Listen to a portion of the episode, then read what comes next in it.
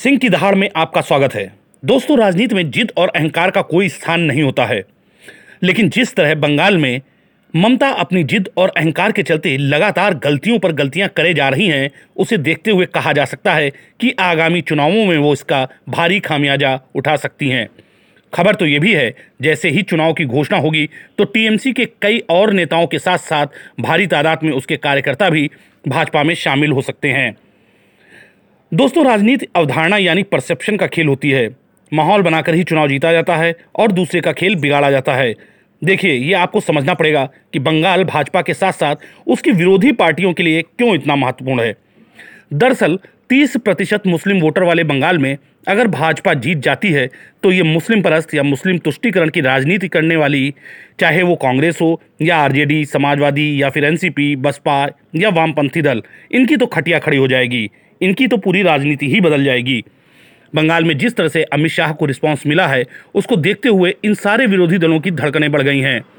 बात तो यहाँ तक होने लगी है कि चलो, भाजपा की इस आंधी को गठबंधन करके रोका जाए, लेकिन सवाल ये उठता है, ममता से इस बारे में इसको लेकर चर्चा कौन करेगा? क्योंकि ममता कांग्रेस और वामपंथियों का प्रस्ताव पहले ही ठुकरा चुकी हैं। दरअसल ममता बीजेपी को तो बंगाल में बर्दाश्त कर लेंगी, लेकिन किसी भी कीमत पर वो कांग्रेस और वामपंथियों को बंगाल में फिर से जड़ें जमाने का मौका नहीं देंगी। देखिए, ममता को ये अच्छी तरह से पता है कि ये जो तीस प्रतिशत मुस्लिम वोटर है, वो किसी भी कीमत पर भाजपा को वोट नहीं देगा, और ये वोटर तृणमूल की ताकत है। तो वो किसी भी तरह अपना ये वोटर कांग्रेस और वामपंथी दलों में नहीं जाने देंगी। बीजेपी ममता की ये मजबूरी अच्छी तरह से समझ रही है। और ऐसे में अब वो ममता को घेरने का कोई ऐसा मौका नहीं छोड़ना चाहती जिससे वो राहत महसूस कर सकें। अपनी इसी रणनीति के तहत भाजपा बंगाल में योगी मॉडल लॉन्च कर रही है। योगी मॉडल के ज़रिए वो कोरोना काल में श्रमिकों के लिए उत्तर प्रदेश में किए गए कार्यों को वो जनता के बीच रखेगी। आपको याद दिला दें कि जब श्रमिकों को उनके मूल प्रदेश भेजने के लिए ट्रेनों की व्यवस्था की गई थी तो बंगाल ने सबसे कम ट्रेन अपने राज्य में भेजने की इजाज़त दी थी। और वो भी काफ़ी समय बाद। भाजपा उत्तर प्रदेश में लव जिहाद के साथ ही माफियाओं पर कार्रवाई, भ्रष्टाचार पर ज़ीरो टॉलरेंस का भी ज़ोर शोर से प्रचार और प्रसार करेगी।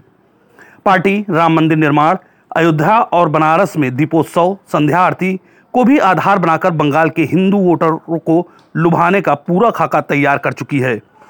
योगी आदित्यनाथ फायर ब्रांड छवि और एक विशेष शैली के कुशल वक्ता के तौर पर देश भर में चर्चित रहते हैं। देश के किसी भी हिस्से में हुई उनकी जनसभा में भारी भीड़ तो मरती ही है और उन्हें वो सुनना भी पसंद करती है।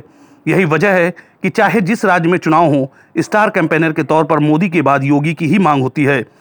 चुनावी भाषणों में उनकी शैली विरोधियों को बैकफुट पर भेज देती है।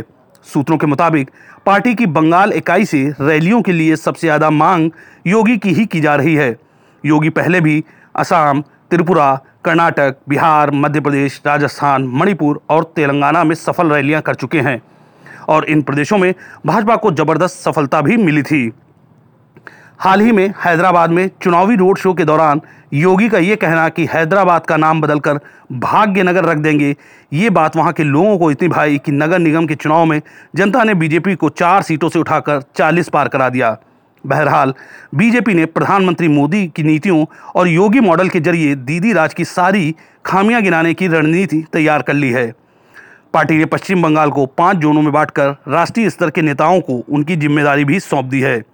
वैसे, इस बात को अनदेखा नहीं किया जा सकता कि ममता भी भारत की महिला नेताओं में अपने ढंग की विलक्षण नेता हैं और उन्हें सत्ता से हटाना इतना आसान भी नहीं, लेकिन बंगाल में अगर ध्रुवीकरण की राजनीति सफल हो गई तो भाजपा सत्ता आसानी से हासिल कर सकती है।